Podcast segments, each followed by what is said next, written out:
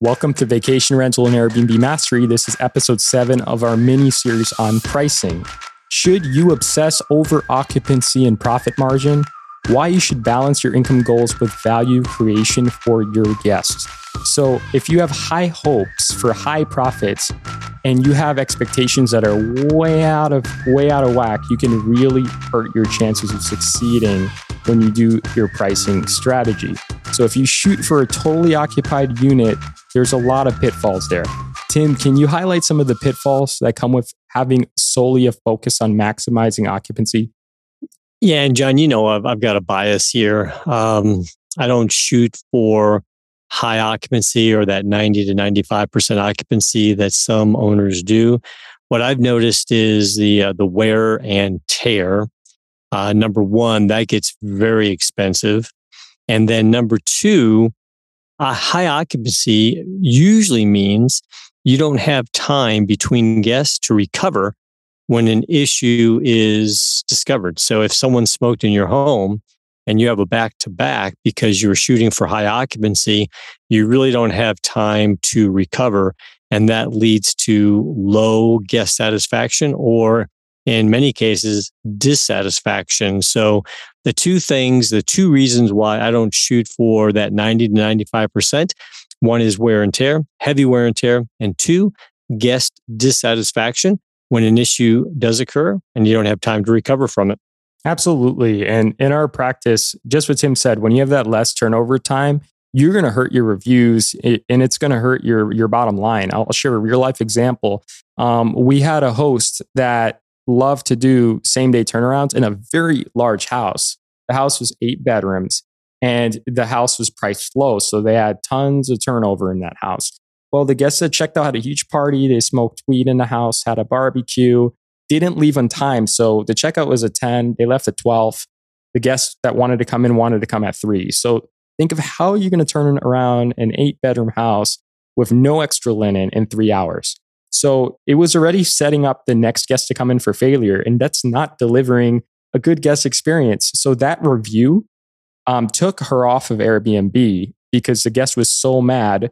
They, they kept going to Airbnb saying they should be delisted and they got delisted. So they basically cut their business before they even got started, right? Like they, they were having a good run in that one situation that they could have prevented totally screwed up their listing. So you want to make sure that you're not always saying, hey, I need high occupancy, high occupancy, because having that focus can really lead you down a really bad path, right? So, pricing, if, if you want to have high occupancy, you'll tend to have really low pricing. It's going to attract more parties, more groups that put wear and tear on your property. And the money that you're making those extra bookings, if you have to replace your TV because it's broken, you have to replace your sofa because it's stained all the time, th- that little incremental bit of profit you would have made, you're going to pay for wear and tear. So replacing broken items, it's not fun. And you'll be doing it a lot. Replacing stained linens all the time, not fun. And you'll do it a lot if you have like a, a low cost, high occupancy strategy. So what we suggest, and it's just our opinion, is a balanced approach to pricing. Set your rates to attract your ideal guest, right? So Tim, when we talk about balanced approach to pricing, we've we've gone over six episodes, and in um, the previous six episodes, we talked about different ways to do that. Uh, what do you consider that balanced approach to pricing? You know, I think all of us as owners, we have a business model, and that business model is based on the type of home we have and our expectations. So I can I can share how I think about that. And again, this is just what I do based on my business model. I'm not suggesting anyone else do it, mm-hmm. but you know, I tend to price premium.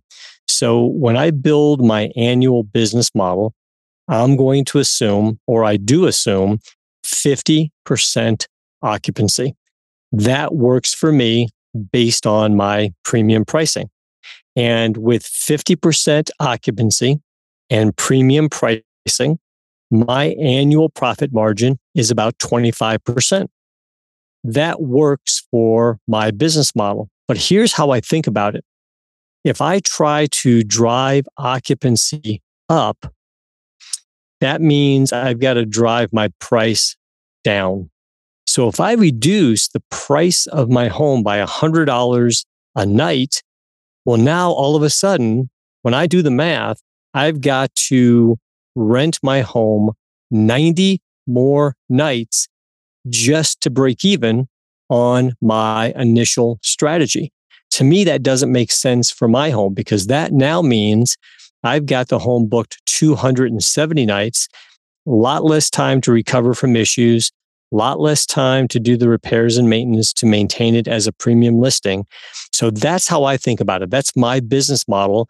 And I know for every $100 I reduce the nightly rate, I've got to increase the occupancy by somewhere between 70 and 90 nights a night. So again, my model, 150 or 50% occupancy, priced premium is going to deliver a 25% profit margin. And for me, I think that's realistic. But again, that's my business model. Everyone has to have their own, John. Right, right. And you, you do a lot on value creation because your home is awesome. You got like a great Toy Story room. You, are delivering great hospitality. You're responding fast. You're doing all the right things so you can charge a premium price. Um, so if you want to charge a premium rate and maximize your chances of success, you have to focus on the guest first. And if if you obsess over occupancy, you're not doing that. Instead, you should obsess over operations and running a great business, delivering value for your guest by getting things right. Even the small things, the details, obsess over those small details because they matter. Uh, make sure you're including the amenities and the supplies you promise. So everything you promise in the description, in the headline, in your pictures, it needs to be there. You need to include what you're promising so you could be of your word. Um, you need comfortable bedding. If when they sleep in the bed, they can't say it's hard, stiff, whatever. It needs to be comfortable. Um, get local, offer local recommendations so they can eat and play um, you're local to there or you know about the area more than them because you're traveling. So offer your recommendations. It goes a long way. Be attentive, be personable, and under promise and over deliver. If they didn't ask for flowers upon check in or snacks, that's great, but you can still provide it to go the extra mile. You can deliver. If they come for their child's birth, they get some balloons. It doesn't cost much. Dollar Tree sells balloons for a dollar or dollar twenty-five now, right? So over deliver and it will show in your reviews and people will want to come back for more and more. Don't be the low cost leader. That's just a path that will lead to nowhere. It might be great in the short term because you're getting lots of occupancy, but your reviews are going to suffer. Your, your rental is going to get beat up and you're not going to be happy because you're going to deal with a lot of people who are bargain shopping and, and they don't they don't really value the experience you're trying to create because you're just looking for a cheap vacation. So try to focus on the details that matter. Focus on the guest experience. Do the little things right and don't obsess over your occupancy rate because that's just going to lead to nowhere. Tim, do you do you have anything to add on that? You know, I think I'll uh, I'll finish by telling the same story I told earlier in this series. And that was the the owner that called me one day and they were very frustrated because last year they had 95% occupancy and they lost money. So three things happened. They had high occupancy, they lost money. And I kept digging into why they lose money. Well, they kept having cleaners quit because of unrealistic expectations. They had bad reviews because they had issues they couldn't recover from. And they had lots of wear and tear that they had to spend money against. All of those led to either additional expenses or real gaps in their ability to provide great service to their guest. And all of that drove their price down. So, yes, they had high occupancy, but they had so many issues as an outcome that they continued to drive their price down. And lo and behold, even at 95% occupancy, if you can't charge enough because of all of the issues, you're going to lose money. So I think there's always a different way of thinking about it. But I think, John, what you said is spot on. Don't start with occupancy is king. Really think about your business model and what makes sense for your business model. Absolutely, Tim. And it goes back to like why we're doing this podcast in the first place because every time I speak to an owner or I go on social media, I see so many questions about doing this business. And a lot of those questions are, how do you say, like they could be answered, you know, and, and we're trying to answer them on this podcast so that owners can better position themselves to succeed in a business that's super fun, super interesting. And it just takes a little bit of help at the beginning. And, and we want to be that help to all owners who are starting out fresh.